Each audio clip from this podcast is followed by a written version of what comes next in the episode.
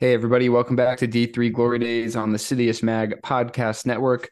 I'm Noah, that's Stu, and we're here with our Nationals preview podcast. We're in your podcast feed for the second time this week, and we'll be dropping a little bit of a regionals recap and then national meet predictions. But before we get into that, a few things to update you on. If you kind of want to follow along, there's a great national meet preview article written by Stu and Emily Richards. That's available on our website, www.d3glorydays.com. Pull that up, follow along with the episode. There's some great information there. Along with the National Meet comes National Meet merch. Maybe you picked up a sweater or a t-shirt last year when we launched it. All that information is also going to be on www.d3glorydays.com or available in the show notes below. You can check that out. By the time this is in your podcast feed, Stu and I are going to be getting ready to fly to Indianapolis, where we will be broadcasting the meet live on ncaa.com. So we will not be on site in person, but we will be broadcasting the meet much as we have the last two track national championships. So we will have some photographers on site. Athletes, if someone comes up and asks you for an interview, they're probably with us, so please oblige them. And that's about it for me. Stu, we're back again with another preview episode. It seems to be a new theme for us before every national meet, and happy that Emily got to join us as well as we talk through what we think is going to happen. No matter what, it's going to be a great meet. It's been a great season so far, and we're excited to see what goes down in Lansing, Michigan here on Saturday.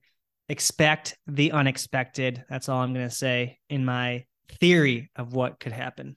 So welcome, Ellie Richards, a valued D3 Glory Days team member on board for this episode. She'll be offering her insights alongside us, which is really cool. Happy to have her. Sit back, relax. I'll be back on the other side of the episode, and we'll talk to you again on Saturday. Here's to the Glory Days.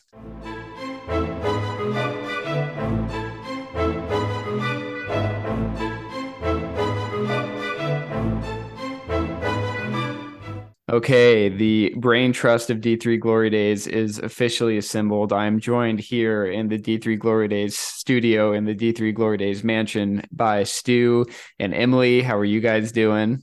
Doing great. Just came back from a bocce game and we won, so vibes are good. Vibes are good. Emily, how are you? Doing well, Noah. Thanks for having me on. Just got back from endless soup salad breadsticks at Olive Garden. So. All right. So I had ramen noodles for dinner. So we've got bocce, we've got Olive Garden, and we have homemade ramen noodles. The vibes are high at D3 Glory Days. So the national meet is coming up this weekend in Lansing, Michigan. We've assembled the team to give the listeners here a nice overview of what to expect, but also background on the season. Not everyone follows along the cross-country season probably as closely as those on the D3 Glory Days team does, and so let's give people a little bit of insight into kind of what's happened so far. Let's start at the regional meet, the most recent cross-country races that happened in Division III. Those were last week. Stu, if you want to maybe start on the women's side and give us some storylines that really stuck out to you from this weekend. Yeah, one thing that I was curious about, and we've been kind of talking about that at length here, was the Carleton women up north taking on St. Olaf and Wisconsin Lacrosse. The big thing that still is concerning for them is their 1-5 spread, but they're able to overcome it by having four women in the top 10. So, you know, it kind of cancels out when you have a big spread, when you have four women in the top 10, led by Claire Mayfield finishing second. So they're a dark horse right now. We wrote about them in the preview article. They're not in the top four right now. They're not projected to get a trophy, but it's going to be cold. They train in Minnesota. They've been moving up the entire way of the season. They had that close encounter with SUNY Geneseo. I'm intrigued by Carleton, and I think they are someone to watch. Am I going to pick them? Not sure, but you'll have to wait till later in the episode to find out Stu's picks. Emily, before you give us your impressions for regionals, why don't you kind of talk about regionals as like a concept? You know, the powerhouse teams are really just ticking the box and qualifying. The best individuals are just kind of trying to coast through for the most part. So how much do you think you can really take away from regional meet performances and apply it to like national meet predictions? Yeah, that's a good question. I mean, obviously, it's the nation split in 10. So, some are not as strong as others, and some prepare you better than others. For example, the Midwest is super competitive. You've got on the women's side, since that's what we're talking about kind of right now, Wartburg, UChicago, Wash U. It's kind of a national preview region, whereas, you go over to the metro region and Widener just made their first national meet ever. So there's just a big disparity in competition from the regional meet. And then, they all come together at the end. So who do you think is the best team, like the most talented team that had the easiest path to nationals? I would answer that with SUNY Geneseo. So I'd say the Niagara region is one that I feel like just doesn't advance more than one. So, talking about storylines, NYU having a really great season, taking two out of the Niagara region from the women's side, SUNY Geneseo and NYU. So they didn't get as easy of a win this time having NYU there as competition, but SUNY Geneseo is just, kind of on another level. They're in contention for a national title this year. So it looks like they took that win pretty easily. Stu, how much are you factoring in regional results into your national meet predictions? I think you got to take it with a grain of salt and kind of see where teams finish. Regionals can definitely be a big momentum booster for teams. You run well, especially if the conference meet didn't go well. It also can kind of derail you in a way. Like you get that emotional high from such a good finish and you have to quickly rebound and run the national meet, a week later. These West Coast teams kind of got the unfair stick a little bit. Yeah, they get to run in nice weather throughout the entire year, at least the California schools do, but that's a tough ask for Pomona, the Texas schools, CMS to fly to Washington and now have to fly to the national meet. I don't know how much that will affect them. It sounds like when we talked with Lucas Florsheim, he seems pretty recovered from it, but you can put stock into the regionals, but also when it comes onto the national meet, anything can happen. And so it's kind of hard to get very decisive facts from it, but you can get better understanding of teams if that makes sense at all. Makes a lot of sense. Thank you for that, Stu. So for powerhouse teams, the best case scenario is there are no surprises. Like regionals should be boring, right? Emily, was there anything that surprised you coming out of the regional meet weekend? Yeah, so I was coaching down at at the Great Lakes regional meet where John Carroll women pulled off an upset over Hope. Hope kind of came into that region as a favorite. And they actually got third. So John Carroll women and Calvin both beat Hope, the kind of number one seed in that region there. So that was like a very immediate upset that I got to witness firsthand. But then looking at results from across the country, there are a couple things that I think were a little surprising. Williams men had a great meet. They beat RPI, which was a really big deal. I don't think this was really an upset, but Wartburg women beat Chicago. I think they're pretty evenly matched squads and they've got one win now each against each other. So that's going to be an insane matchup this coming week. This is for either of you, but were there any big names missing from regional results? Like were there any surprise injuries or untimely illnesses that kept anybody that you were watching out of regionals and may impact nationals for them? I saw when we were doing the recap article of the regional meet, Emily Konkis from Wash U, she wasn't in the mix. She was runner up at UAAs. You plug her in and maybe take out their fifth runner and they close the gap on Wartburg and Chicago. It doesn't change the way that they were third, but at least gets them closer into the hunt.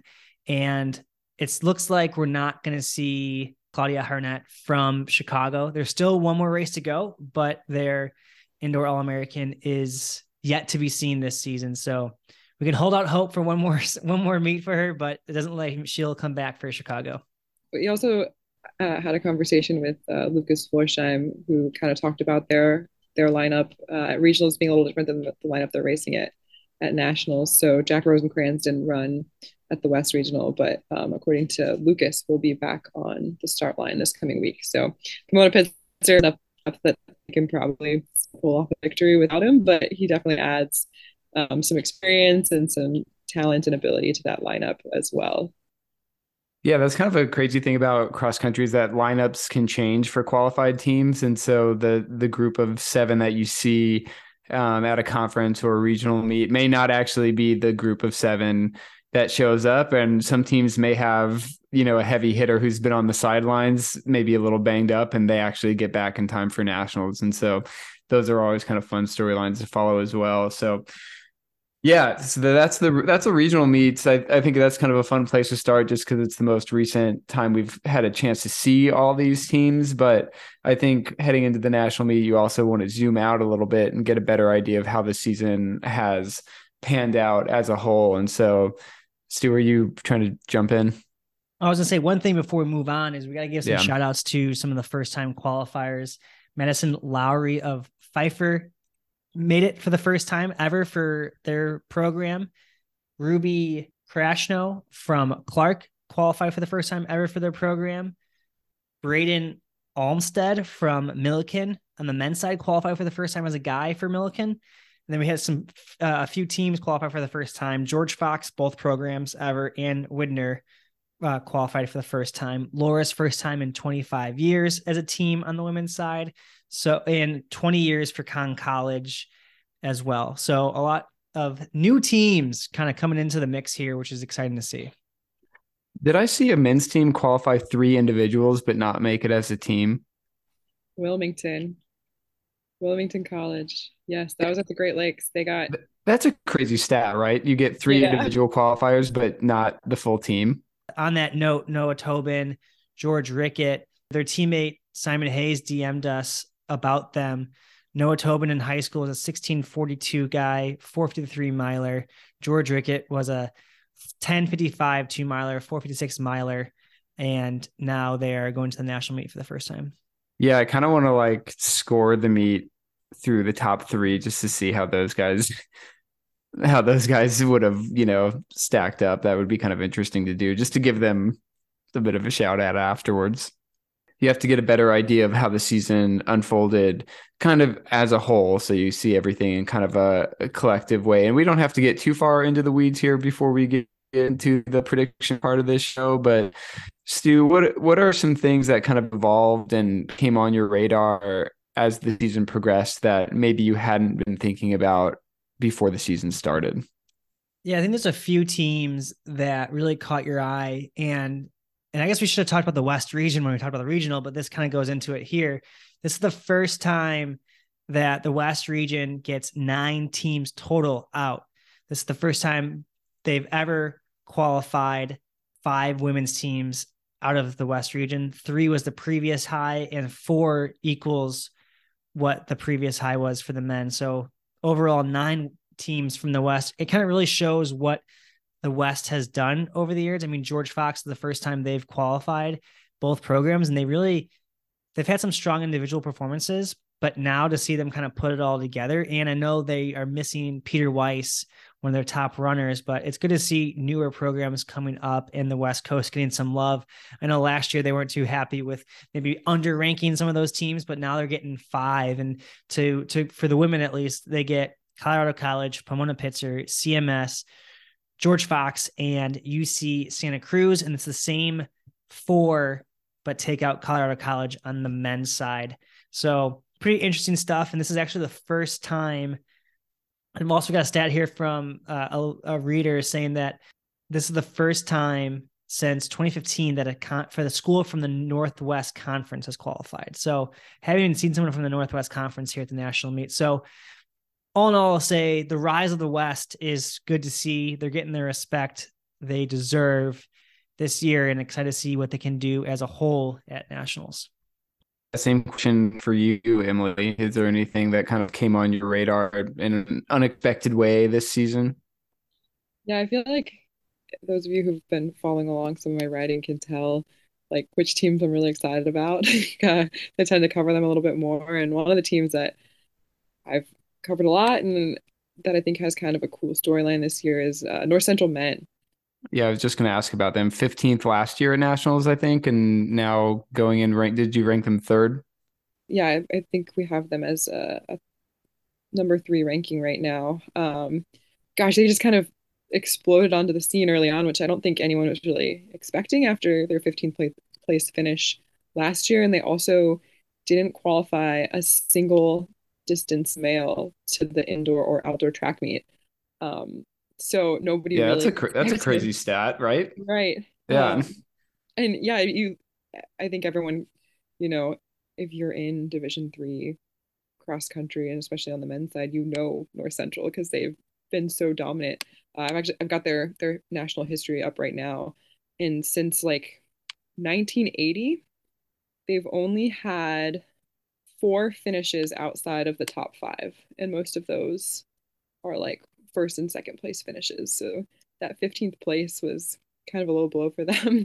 And the last time they finished that low was in 2007. They were 16th. And then they went on a rampage where they were, you know, top 1 or 2 for the next decade plus. So kind of cool to see them open up the season with a surprising win at the Michigan meet above Johns Hopkins and John Carroll, who was a podium team last year. And then they kind of carried that momentum, just came off of a big regional win against Wartburg this past weekend. So that's a team I'm really excited to watch this weekend. And given the rise right now in D3, you'd expect, you know, someone from North Central to have like one of these crazy 5K times we saw last season. Max Aventi was their top 5K guy outdoor track, and he comes in with 14:37, which obviously is good, but, you know, doesn't make the national meet, isn't in these crazy 14:20 type times. And they only had 4 guys under 15 minutes, one right at 15 minutes. You compare that with Pomona Pitzer, who had 18 guys. Yeah, 18 guys. 16 or, yeah, that's the craziest stat I've like ever heard, is that they had 18 guys under 15.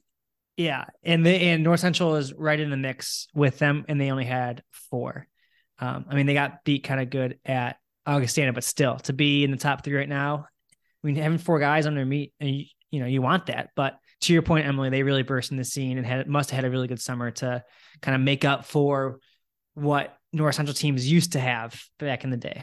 As we inch closer towards predictions, I'm giving you guys one last opportunity. Stu, do you have anything else, impressions from this season?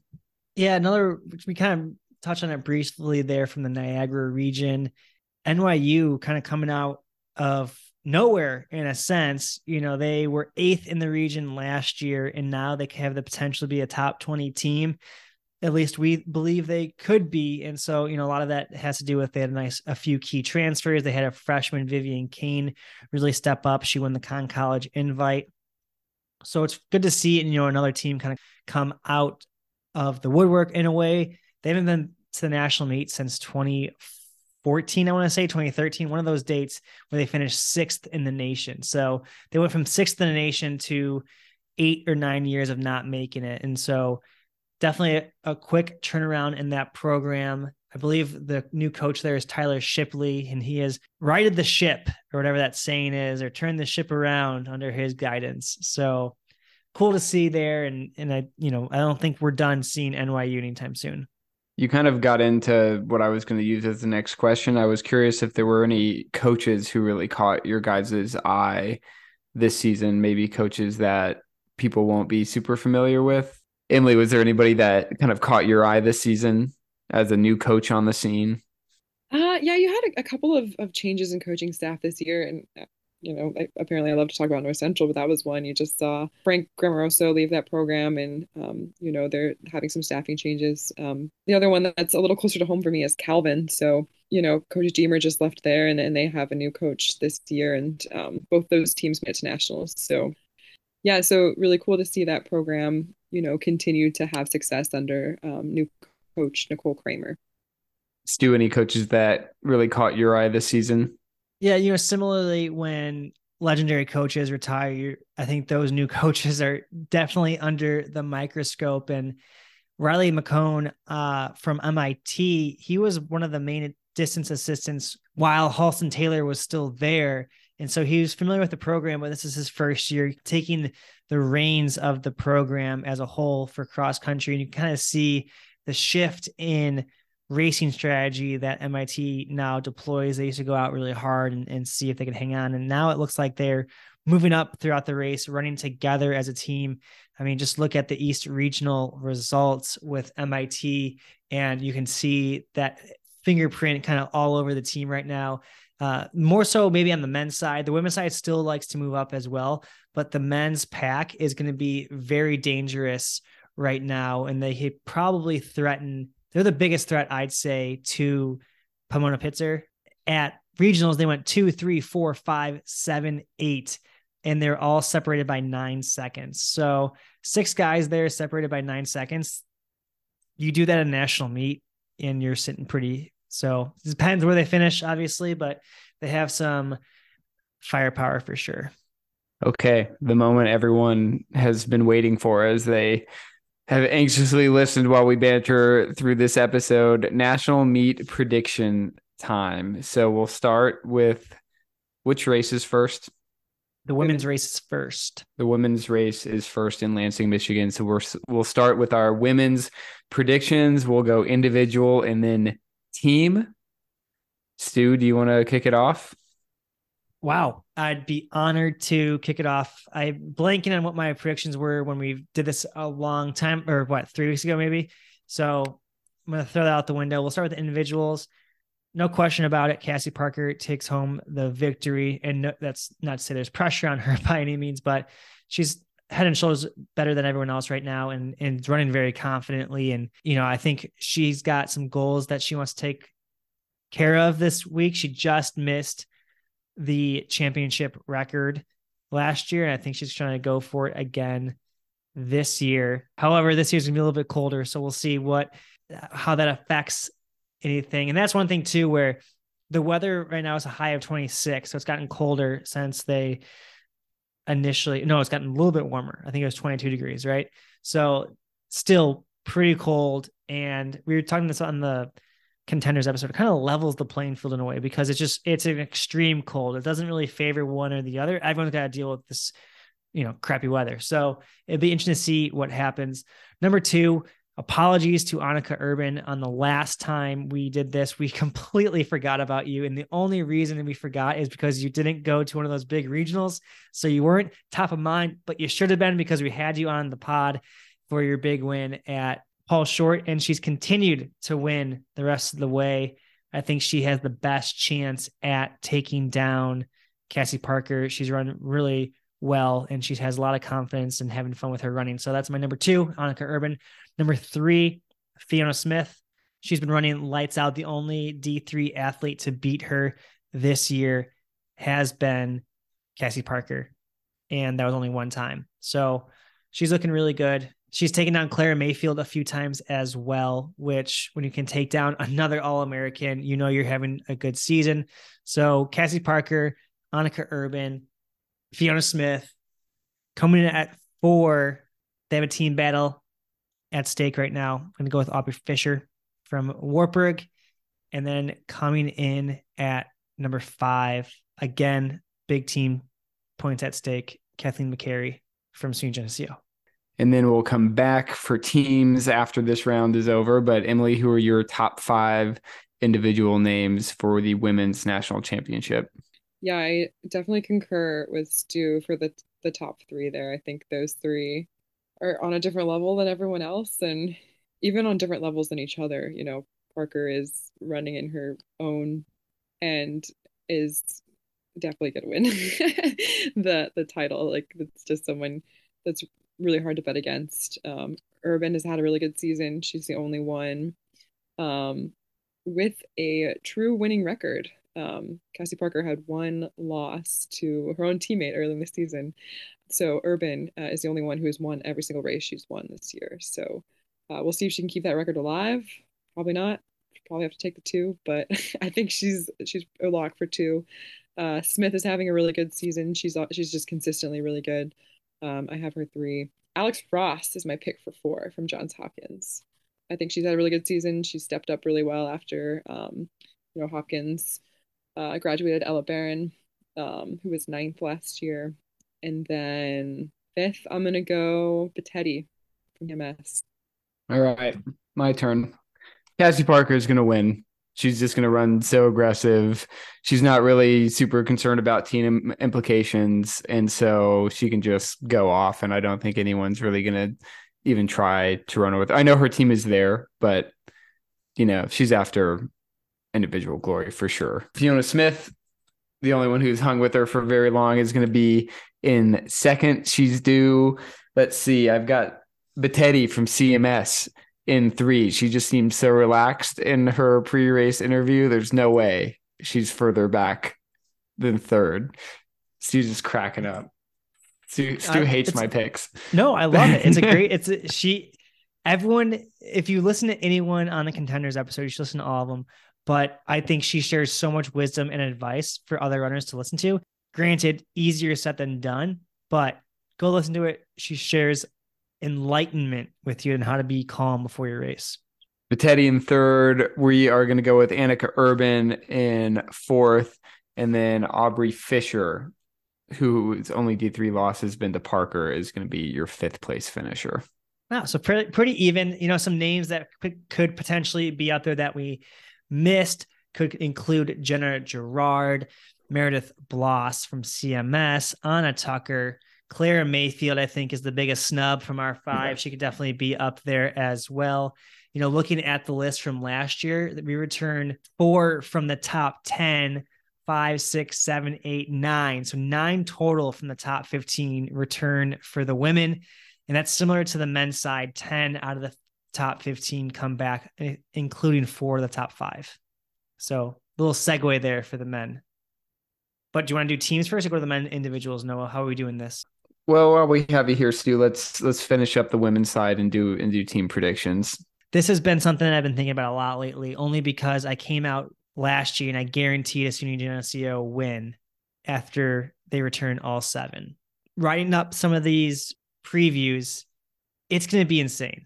Wartburg, Chicago, SUNY Geneseo, it's super hard to pick out of them because we're looking at it. UChicago lost to Wartburg with a 14-second spread, and they had their entire top 5 in the top 20. You can't really, like, how do you give a recommendation to do better? You can't. So they're separated by, you know, the slimmest of margins. Then you have SUNY Geneseo, who arguably hasn't really been challenged this year. They beat Johns Hopkins early in the season, and then from there they've kind of stayed in their home meets. They've only faced off against teams that aren't in the top 20, except for Carleton when they gave him a little scare, but Windsor-Ardner wasn't in there. And I think out of the top 3 teams, SUNY Geneseo has the best 2 right now from Kathleen McCary and Windsor-Ardner. And for that reason, I'm a man of my word. I said I guaranteed a victory last year. A full year ago, I guaranteed a victory from SUNY Geneseo, and I'm sticking with it. Come on, you Knights. All right, Stu, round out the rest of your trophy contenders and then maybe an honorable mention dark horse. Oh, we love an honorable mention dark horse. All right. One dark horse. Because I know you're gonna rattle off like 6 schools. Just wait to the live stream. It's just gonna be random. Everyone's got a chance. This one's so hard judging it. You know, it's a toss-up between Wartburg and Chicago, and we love a good rubber match. We're going Chicago, taking it. Number 2, Claudia Harnett maybe comes out of nowhere and runs for them. Who knows? I'm holding out hope. Wartburg 3, and I can't count out Johns Hopkins. They're going to go 4. So kind of very similar to what the current top 4 is, I think, right now. To recap, Geneseo, Chicago, Wartburg, Hopkins, and then my honorable mention, and I would not be surprised, I have 2, would be CMS and Carleton. You said 1. All right, fine. CMS. CMS. That's it. You're locked in. Moving on to Emily. Who are you handing trophies to on Saturday? Yeah, Stu did a really good job kind of giving some analysis of all those teams. But I mean, really, you need like a 3-sided coin and just flip it. They're all so evenly matched.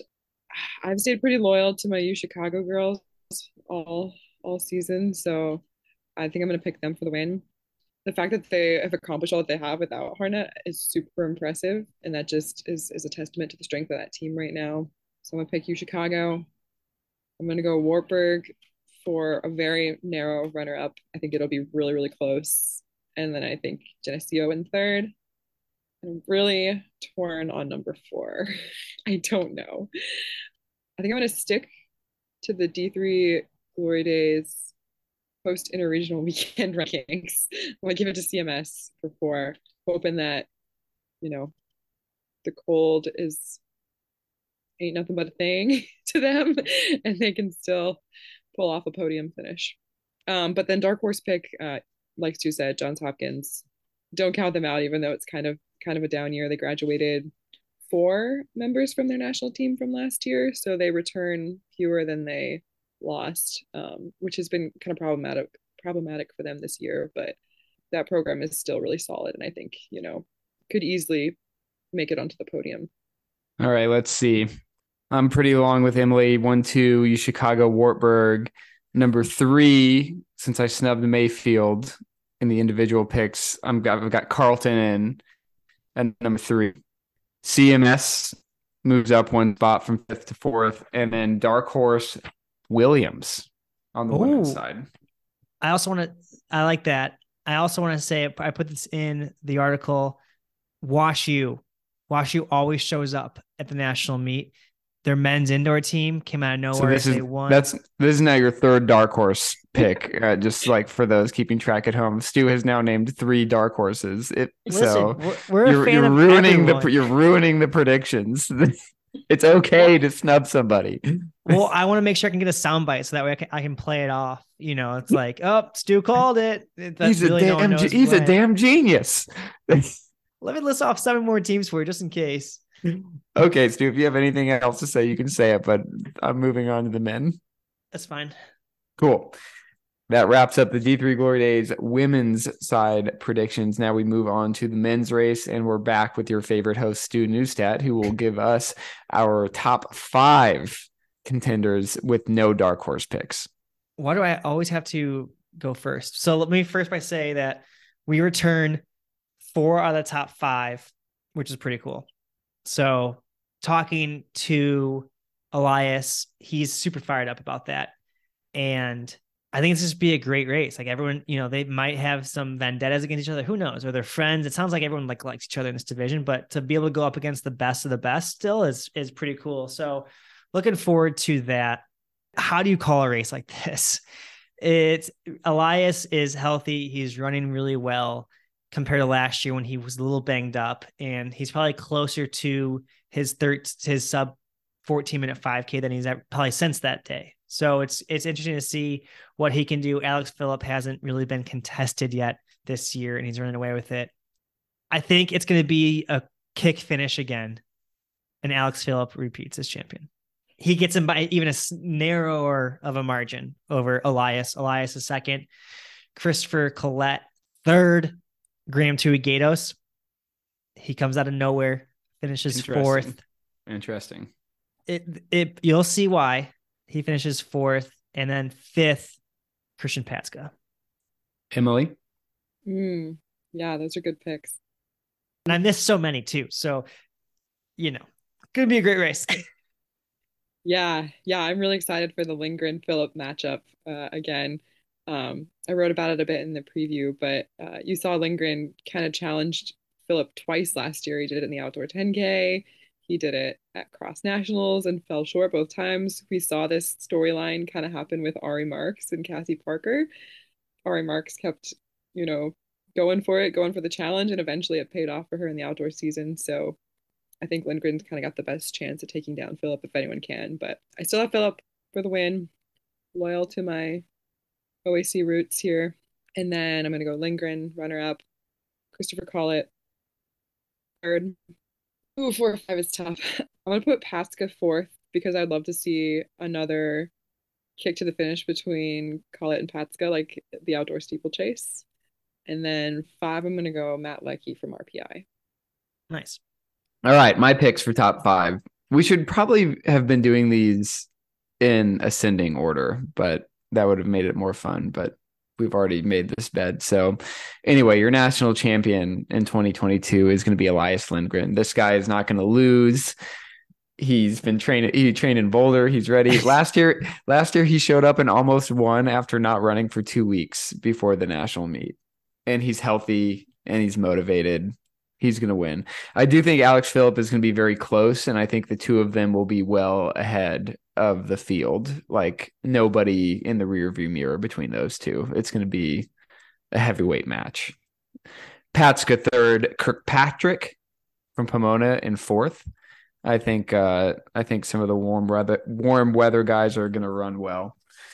And then I have Christopher Collette in fifth. Nice. So, you know, it really grinds my gears. What? We've been staying up, you know, really late every night, writing these articles and like really getting into the details, and like we have a really good heartbeat on like what's going on at D3, and Noah comes in here with these like super hot takes and is probably going to be more correct than we are. Yeah, I'm gonna crush you guys. It's a gut thing. It's not necessarily about crunching the numbers. See, you're the brains of the D3 Glory Days like organism, and I'm the soul. It's true. It's true. Moving on to teams. Stu, who are you handing those trophies out to? And one dark horse. All right, I'll keep it to one. Well, a quick little note here from one of our listeners. He emailed in and asked, will we see someone approach North Central's 7 All-Americans from 2009? Pomona had 6 last year. MIT had 5 as well, 11. So a quarter of the field of All-Americans went to 2 different teams, and that's going to be the same battle again this year. I've been team Pomona Pitzer all year. I didn't let anything affect that, not even MIT's 9-second gap 1 through 6, and not their second gap between 1 through 4. Is MIT very good? Yes. But how can you bet against a team that has 18, whatever that number was? It was between 16 and 18. So 16, 17, or 18 guys who went sub 15 in the 5K. It's too hard. It's too hard to bet against that. You bet against that, you're crazy. But you're not that crazy because MIT is very good. Pomona Pitzer over MIT. Last year, Pomona Pitzer won by 32 points. I think they win by under 16 points this year. Under 16. That's the over under is 16 and a half. We'll go. The line is set at 16 and a half points. The separation between Pomona and MIT. Pomona comes out on top. Why did I put 2 guys from Williams in the top 5? Well, they're going to be third. That's why. They had the recipe. They did it last year. They put 2 in the top 5. They get their freshmen to be in the top 20. And then the role players make sure they're getting tied to the top 70, top 80, and boom, that's a third place team. 4th is where I really struggle, though. This is where I really struggle. North Central hot, Wartburg running well, RPI starting to run well, Whitewater just upset lacrosse. A lot of teams to choose. But what I say, I'm going with my gut from early in the season, RPI 4th. Book it. There you have it. MIT, Williams, RPI. We love depth on this podcast, and RPI also has depth. Did you give your dark horse? Dark horse for 5. Dark horse, to be clear, isn't necessarily who you think is going to finish 5th. It's who could upset your top 4. Yeah, North Central and Whitewater. All right, that's strike you one more outburst like that, and you're off the show forever. So it'll just be. I hand the reins over. Yeah. All right, Emily. Who's the top 4 and one, a single solitary dark horse? Yes. My top 2 is the same. Pomona Pitzer, then MIT. Yeah, the margin could be the elusive number of guys under 15 that Pomona had. 16 and a half, maybe? We don't know. It was 18. So yeah, Pomona Pitzer, MIT. I'm staying loyal to my North Central guys. I have them 3rd. And then I know Williams just beat RPI at regionals, but I'm going to pick RPI for 4th. And then Williams will be my dark horse pick. Let's hear your just boiling hot take here, Noah. No, my take is pretty tame in comparison to yours, but I am going to give MIT the nod over Pomona for the win. I think weather is going to play a factor. I know that some of the Pomona guys are cold weather guys, but MIT, it takes a little conditioning to perform well in the cold. And, you know, I just think MIT, they're probably a little more prepared for it. So I'm giving it to them. Pomona second. Third, North Central will not be denied a top three finish, wanting to avenge their performance from the year prior. Wartburg, the men from Iowa, are going to come in and grab fourth place. And Williams is also my dark horse.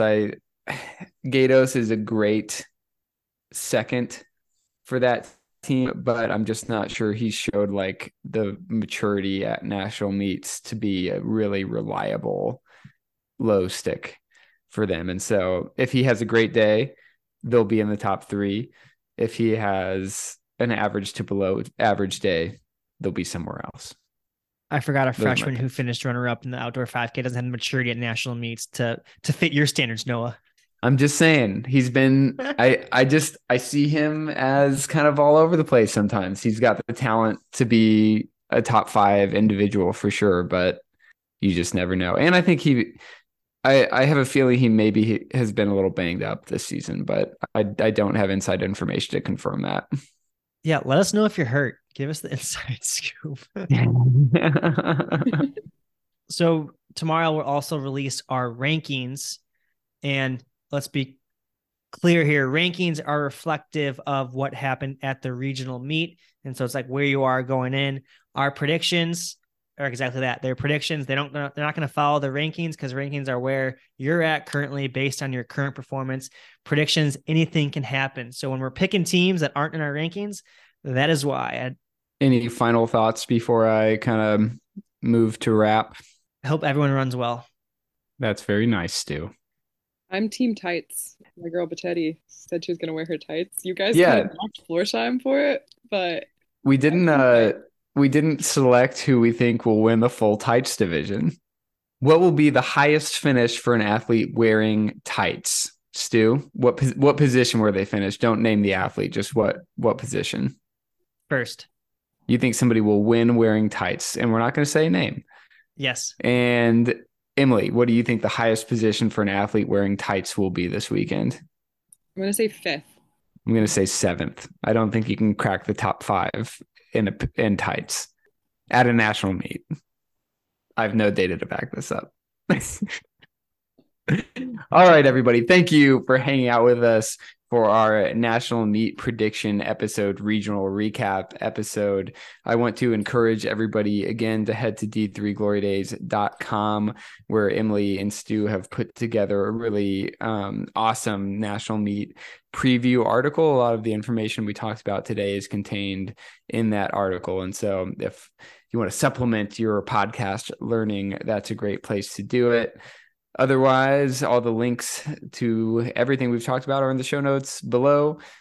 Stu and I will be on the broadcast for this weekend out of Indianapolis, so you'll hear our voice on ncaa.com.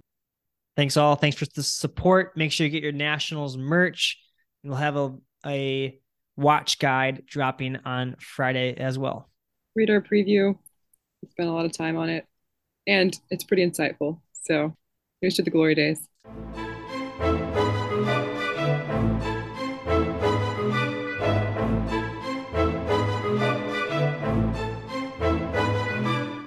Thanks for listening to another episode of D3 Glory Days. That was our national meet preview episode. Thanks to Emily for making some time to join us on the air, in addition to her duties on the website.